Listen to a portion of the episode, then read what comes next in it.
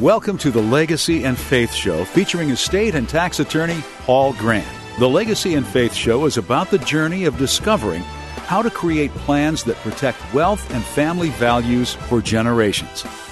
And now, the host of the Legacy and Faith Show, Paul Grant. Along with co host Mark Holland, the Legacy and Faith Show with estate and tax planning attorney Paul Grant. Hi there, Mr. Grant. Hi, Mark. It's good to be back in studio with you. Good to hear you once again uh, espousing the estate planning life cycle. Started this show last week. Right. Eight steps in this life cycle, and I'm not sure how many we're going to get through this week. Only got through. Uh, three or two and a half, uh, half which is pretty three. typical for me, right? to, to, make it to make a really good long term strategy, so, and then it just never ends up kind of getting to the place where we well, want you've it. got a lot to say about this subject, and uh, really hashing out all of these steps. We looked at the exploration and education step. Uh, number two was engage and create, but also counsel. Yep. And we're kind of in the middle of the financial integration step this week. Yeah, that's right. That's where we left off. Um, also, uh, why don't we just kind of take Okay. a quick step through these right. uh, as Uh, number well? four will be coming up next the continuation commitment. Yep. Number five, family reception. Number six, life adjustment. Two. Uh, seven, settlement system. And number eight is a two parter legacy fulfillment for the surviving spouse, care and security, and also heir security. Yeah, that's right. So that's really the life cycle. And every estate plan is someplace in here. And one of the questions then, as we're going to start getting more into this, uh, this life cycle is where are we and do we need to make any corrective actions? So until we get to number seven, which is the settlement system, which is we've died. So as soon as we get there, we we really can't make any more adjustments. Um, now, but the interesting thing is, is that the plan can if it's created properly, Right. and so the plan can continue. So the question is, how good of a plan? How good was the education and engagement and and creation? Eh, If that was really done well, then believe it or not, in seven and eight, which is the settlement and legacy compartments, compartments, even after we're gone, there can be fine tune adjustments mm-hmm. made to make sure that mm-hmm. it works for long term periods of time. But if we don't do number two correct, which is engage and create with good counseling mm. partners, then it, we really have no hope of of allowing those changes in the future. And again, reminding people maybe they don't need reminding. Uh, uh, half the uh, population hasn't even taken step one yet. Yeah, that's right. And so without step one, without step two, step two is the engage. Step one, learn. So where do we find proper, good education and information of, um, for us? Well, like you said last week, this show can be a part of that. Yeah. Or you can go back to legacyandfaith.com and listen to other podcasts. So we have a bunch of things on our website. And it's really intended for that first component education. We want you to be educated. We want you to make the right decision for your family. And more than your family the right um, decision for you because um, estate planning is not about just dying. It's really about living and so if you don't have the right decisions around you then it's really really difficult to make sure that that your finances work on your behalf Well, So- let's uh, f- f- uh, continue to flesh out uh, step three here the financial integration. Yeah, and so um, we talked about last week that if you use a will, that we need to make sure that your assets align with that will properly. And I gave the example that if um, if I have two kids, which I do, and one of them was doing really really well, but the other one was struggling financially, then maybe as a family we decide that it's better to leave a majority of the assets if I were to die to the one who was not doing as well because my first daughter may not need it. Okay.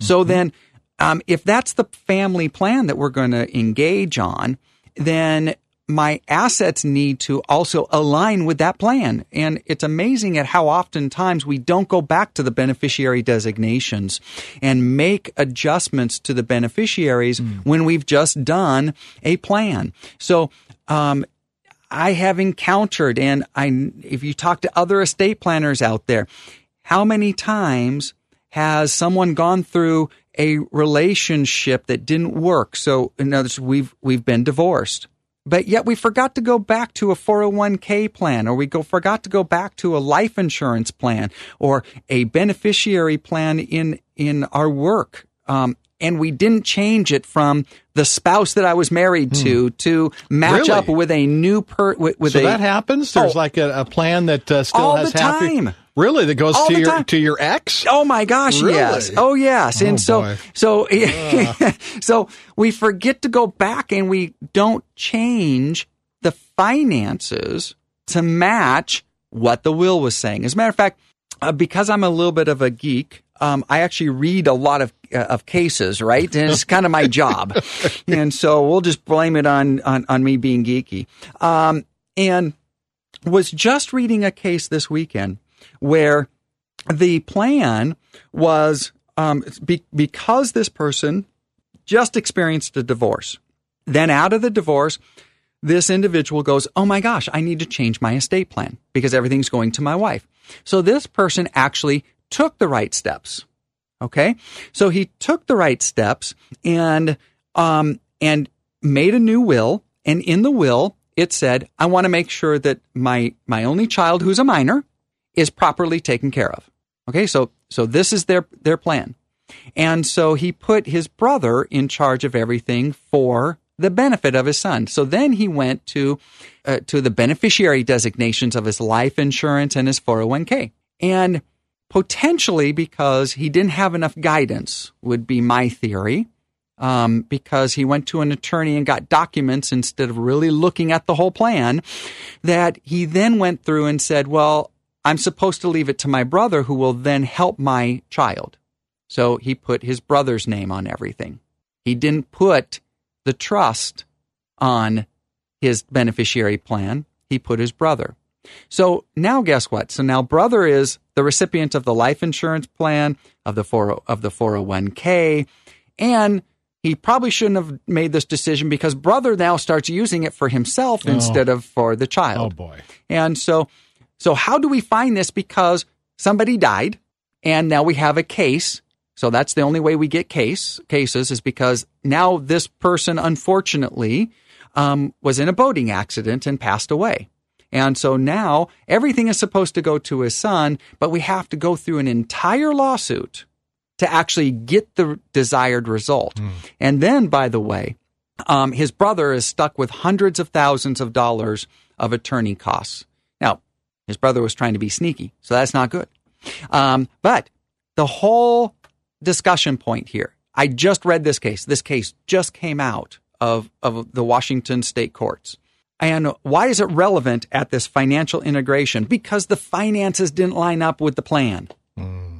And what it means is that the desire of the one who passed away wasn't matched until someone came along and sued the brother and sued the estate to make sure that it actually worked. Question here, getting back to the divorce uh, scenario.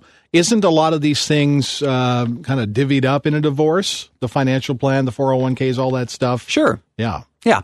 But but that's okay because then my portion has to be properly aligned again. Okay. And that's where people go wrong is they forget that they had a life insurance and that they named the spouse there. And so, um, so really a good estate planner will look at every single asset you have and give you direction and more than direction, but assist you in fulfilling that direction. And that's my concern of where we kind of go back to step number two of engaging and creating with the right attorney is are they just going to give you a document for 500 bucks? Nothing should cost you 500 bucks in this world. It, that you are going to get what you pay for. Hmm. And well intended people don't get the right person to engage who has the experience and the know how to make sure that the full plan is carried out in totality. So this really comes back to were the financials matching the desire? And in the example I gave you, the answer was no. And so it costs hundreds of thousands of dollars to get a court to intervene and say this is what was intended. Can I ask kind of an, an odd question here? What about if the counselor, the creator, the estate planner, um, he dies? How does that? What's the contingency plan for that? As far as For the estate planning yeah, the estate- attorney? yeah, the attorney. So in other words, what happens if I die? yeah, if you die, So now you're killing me? I mean, that's okay because I, what, I have what happens with that as far as Yeah. uh, people get uh, just the option to find their new Yeah. a new planner? Yeah, yeah, that's right. And um, it's a really good question, but the unfortunate part about that question is that most people never ask that. Hmm. And here's why. Um, we're kind of getting into step number four, um, and and we're we're going to get there, which is that Okay. most attorneys don't have any type of a continuation plan. They're they're a document producer, and so the document gets it gets created, and the attorney says, "Well, contact me if you need me." And so it's a one and done relationship. Hmm. So I'm going to put that on the back burner for just a second, but we'll get we'll get there real soon. Right. And so I'm going to finish the financial integration because we talked about wills, but now let's talk about trusts. A trust is a holding container, and unless we get everything into the name of the trust properly or with beneficiaries pointed to the trust properly, and trust you me, that's far more tricky than what you than than how I just sounded over the radio. Hmm. Is that if we don't get everything aligned properly, then a trust will simply fail as well. Even though it's intended to be a more strategic and a more full plan, if the finances don't align, then that document will fail also. So hmm. again, I come back to the step two, which is selecting the right estate planner is paramount in making sure that your plan is going to be carried out. And so I have people that travel from Bellingham and all the way down from Chehalis to come to my law office. Hmm. I have people, I have clients in as far away as Spokane and Omak and, and Ellensburg stuck in between all those places why do they come? Why do they pass by hundreds of estate planners just to get to my law office? And I believe that the answer is because we do a full job of making sure that we just don't have the documents done, but that the financial integration matches the plan to mm-hmm. ensure that indeed this plan is going to work. Mm-hmm. Why spend the time, energy, and money to get a plan that you then don't have the security will actually walk out and and actually do what you just intended it to do. The only way to do it is to ensure that all of your finances, not even at the beginning, but also through the rest of your life, match your plan, and that's the financial integration. Financial integration, step three in this estate planning life cycle. And we'll get into number four, I think. Uh, Anything Yes, more on no, number we'll- 3 we'll- we'll- we'll move on. gonna It's go to- okay. To, number four, continuation commitment uh, in just a moment. Uh, you can obviously tell that uh, Paul Grant has the heart of an educator, and uh, you have lots of education uh, uh, things on your website. How do people find that? That's right. We're always running educational programs, uh, not just. Uh, you don't have to come to our law office, even though that's a great way to do it because you get to ask better questions. and attend it's- classes that- that- online. that's right, and and so um, it's great. It's better, in my opinion, if you come in person, but. We have a live stream opportunity. So if you're in one of those outer places where where I just talked about, whether it's Bellingham down to Chehalis, then um, then we have a live streaming opportunity. But you got to go to the website legacyandfaith.com, sign up there, and then you can elect whether it's in person or online. And in addition, all of our past podcasts, if you want the educational component, the starting place, they're all at legacyandfaith.com. Okay, back with more of the Legacy and Faith Show with Paul Grant in just a moment. Hi, this is Paul Grant with the Legacy and Faith Show. Hosea 4 6 says, My people are destroyed for the lack of knowledge. God's people need to be fully prepared in managing their finances and ensuring that their wealth is properly transferred. It is our passion to bring this knowledge to the body of Christ. If your church would benefit from having a financial and estate session that is biblically based, then I encourage you to reach out to us so that we can help design and implement a specific and strategic session for your church. Or if you are interested in estate planning services, then I likewise encourage you to reach out to us. You can go to legacyandfaith.com and receive all the information you need. Again, go to legacyandfaith.com. Your photos, slides, scrapbooks, and home movies are invaluable and irreplaceable. Barry Kenny here with the Bear Services. Call us to save them as digital files to be stored electronically and shared liberally. We will even come to you so they stay in your possession.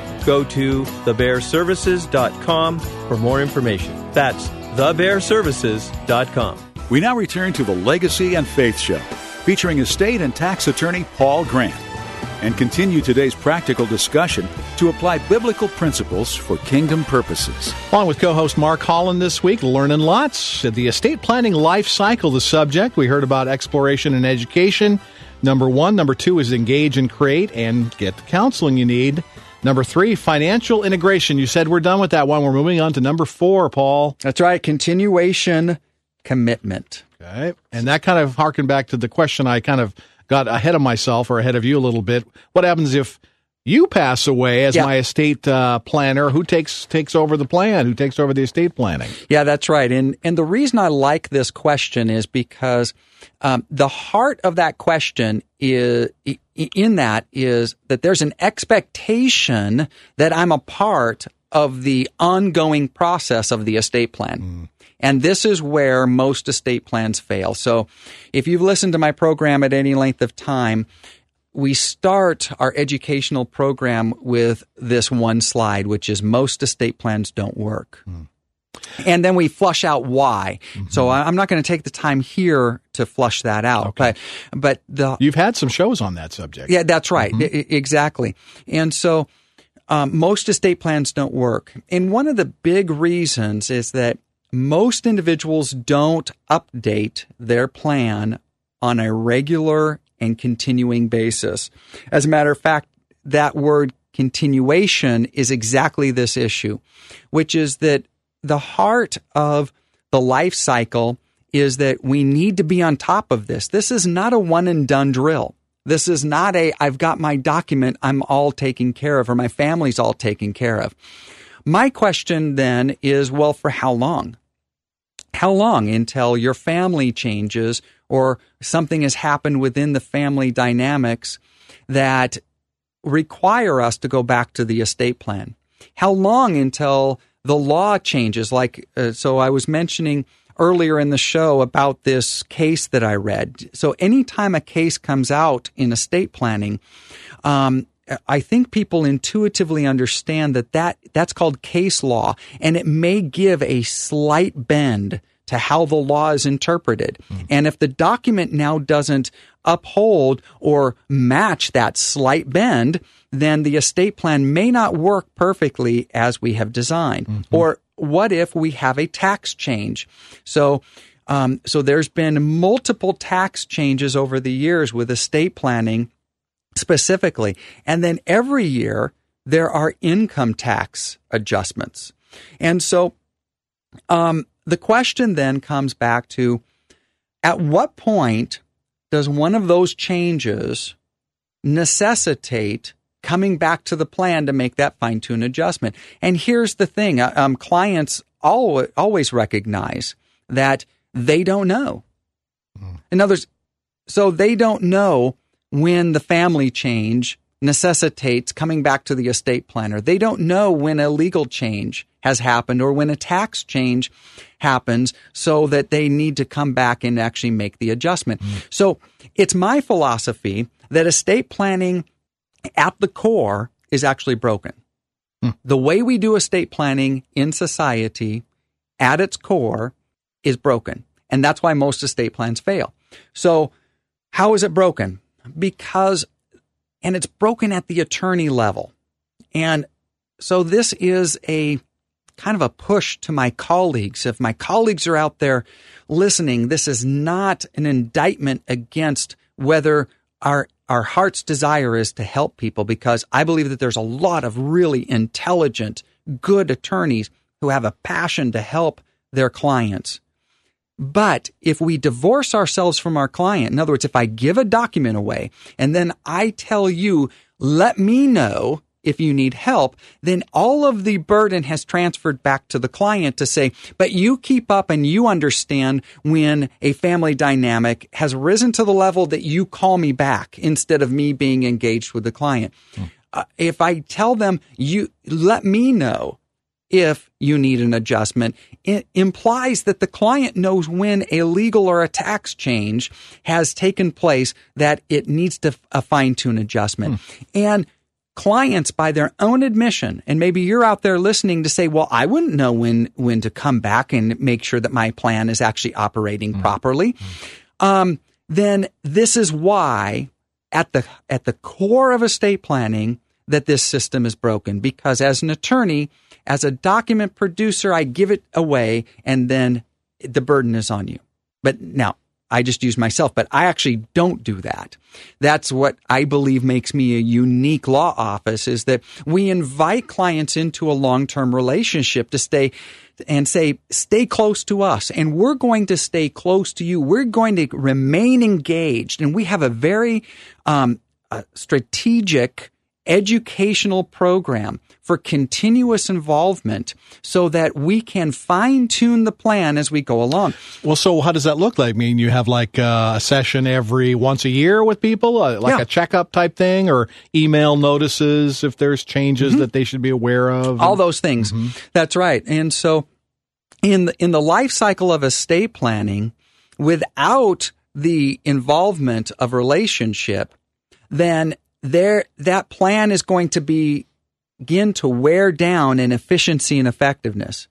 And it's really on the attorney to communicate when these things take place. But hmm. yet most attorneys don't have a process in place. So when we're back up in into number two, which is engage and create, this is one of the biggest questions that I would encourage people to ask attorneys. Well, tell me, how do you communicate with me from this point forward? So if you've if you develop my plan, how are you going to remain engaged, Mr. Attorney? It's not going to be on me because I don't know.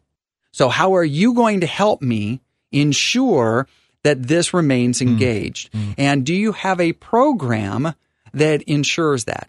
And unfortunately, most don't. So we need to make sure that the continuation commitment is that, that we change our mindset, that this is a commitment to make sure it works. This isn't a one and done. This isn't a check the box you've done well. Um, there's been times, and I think I've shared this story before, to where I've created a plan, a trust plan, which is supposed to be um, much better, which has more full instructions. Literally, the next week, I went to a workshop and I learned something new to where I need that I wanted every single one of the plans that I have ever that I had ever created in a trust to reflect this new tax um, issue. It was going to save tens of thousands of dollars to beneficiaries. So num- number one, um, if there was a if there was a new system that uh, that the tax code legally allows us to use, and it was going to save your heirs thousands, if not tens of thousands of dollars, is that something that you would want in your estate plan? absolutely, Absolutely. You want to hear about it? Yeah, And so now, if I was a traditional attorney and I didn't have a program that allowed us to remain close at hand, I would have been done with your plan and I would have gone, ah, dang, uh, at least I'll get it into the next one. So, hmm. would you expect your attorney to reach out and say, "Hey, you know what? I just learned something. I got to get you back into the office and make an adjustment." And the que- and the answer that the public says is yes, I would expect my attorney to do that, but on the attorney level, that doesn't happen. Hmm. It does with some, so don't please. I, I'm I'm not ripping on attorneys. I, I I truly am not because I highly respect my colleagues. Again, that knowledge, that desire to do well. But if we don't have a program surrounding this issue, then we're into the document creation uh, mentality. And my encouragement to the public is we need to start demanding more from my profession to say, um, we need you to guide us. It's not on me because I don't know what I don't know. And that really is the public stance. Uh, some some personal questions, uh, family issues that I've experienced. Uh, perhaps your plan, uh, you don't have anybody in your personal life that Yeah. you want to make the executor. Right. You're making your tax attorney the executor of the estate. That- that- does that can does happen. that scenario go on, or Sure. is that something? Or Yeah. I've got an elderly uh, father-in-law who hasn't made any of his family uh, keen to what he's doing. That's I think right. He's just uh, he's just play, he's just uh, trusting his attorney to be the person that executes everything. Yeah, that's right. And so that, that may be a little bit different. So hopefully that attorney is remaining in communication and constantly keeping their file up to date so that, um, when someone passes away, we have the greatest knowledge. Because if I, if I haven't done that, how much more is it going to cost for me to take my staff time and chase down everything again when the creator is now gone? Mm. So, in other words, um, if I have a client that I'm supposed to watch over and participate in the closing of that estate because we don't have family to rely upon, then I would want to remain engaged and make sure that that person remains close to me and is constantly feeding me updated mm-hmm. information. It's easy to get that during their lifetime. It's really, really hard and it's far more costly mm-hmm. to the estate mm-hmm. when uh, someone has passed away and now I have to take firm resources, which that's fine because if I've disclosed mm-hmm. that indeed, remember, there's a cost for me to do work on sure. your behalf. So, so hopefully we've laid out very clear expectations that, that it's going to cost a little bit more to close your estate if I do it. Okay. There may be very, very solid reasons of why that is a good scenario. Fantastic. So now I've, I've made full disclosure of what it is, but without the communication, now that cost really begins to be ramped up. And it's my experience that the relationship during the plan to keep it updated is far less expensive than going eight, eight to 10 to 15 years and then having you die and me having to re, to really get caught up on the whole estate. Has that, has that scenario happened for you? Uh, which one? Well, of where you're have you're having to be basically. Where I have to catch up. Yeah, yeah. Um, I think that happens anytime a uh, someone who hasn't used our services before comes in and says, I've had a, a, a spouse or I've had a family mm-hmm. member die and now I'm in charge. Mm-hmm. And now we have to coach them through the whole okay. scenario of finding everything. So yes, it happens regularly when we have to open up a probate, but that doesn't happen to a client that has been engaged with me and is continuously um, and has a continuous commitment to their estate plan. Mm-hmm. And that's number four is the continuous commitment. Continuous commitment this week, the estate planning life cycle on the uh, Legacy and Faith show with Paul Grant. Again, you can hear he loves to educate people. People want to find out about more of your services. How do they get in touch with you, Paul? Educational programs and podcasts are all over on our website at legacyandfaith.com. We will uh, continue with this discussion on our next program, the Legacy and Faith Show, with estate and tax planning attorney Paul Grant here on KCIS. Thank you for joining us for the Legacy and Faith Show. You can find more information about the show and Paul Grant at legacyandfaith.com. Join us next week at the same time as we learn to build God's kingdom and continue our journey on how to protect wealth and family values for generations. All discussions on the Legacy and Faith Show are intended to be about general legal issues. If a situation applies to you, then we encourage you to seek specific legal advice. Please do not rely upon any discussions from this program in place of having a personal relationship with your attorney. Any listener question that may have been answered also does not constitute legal advice and does not establish a client attorney relationship.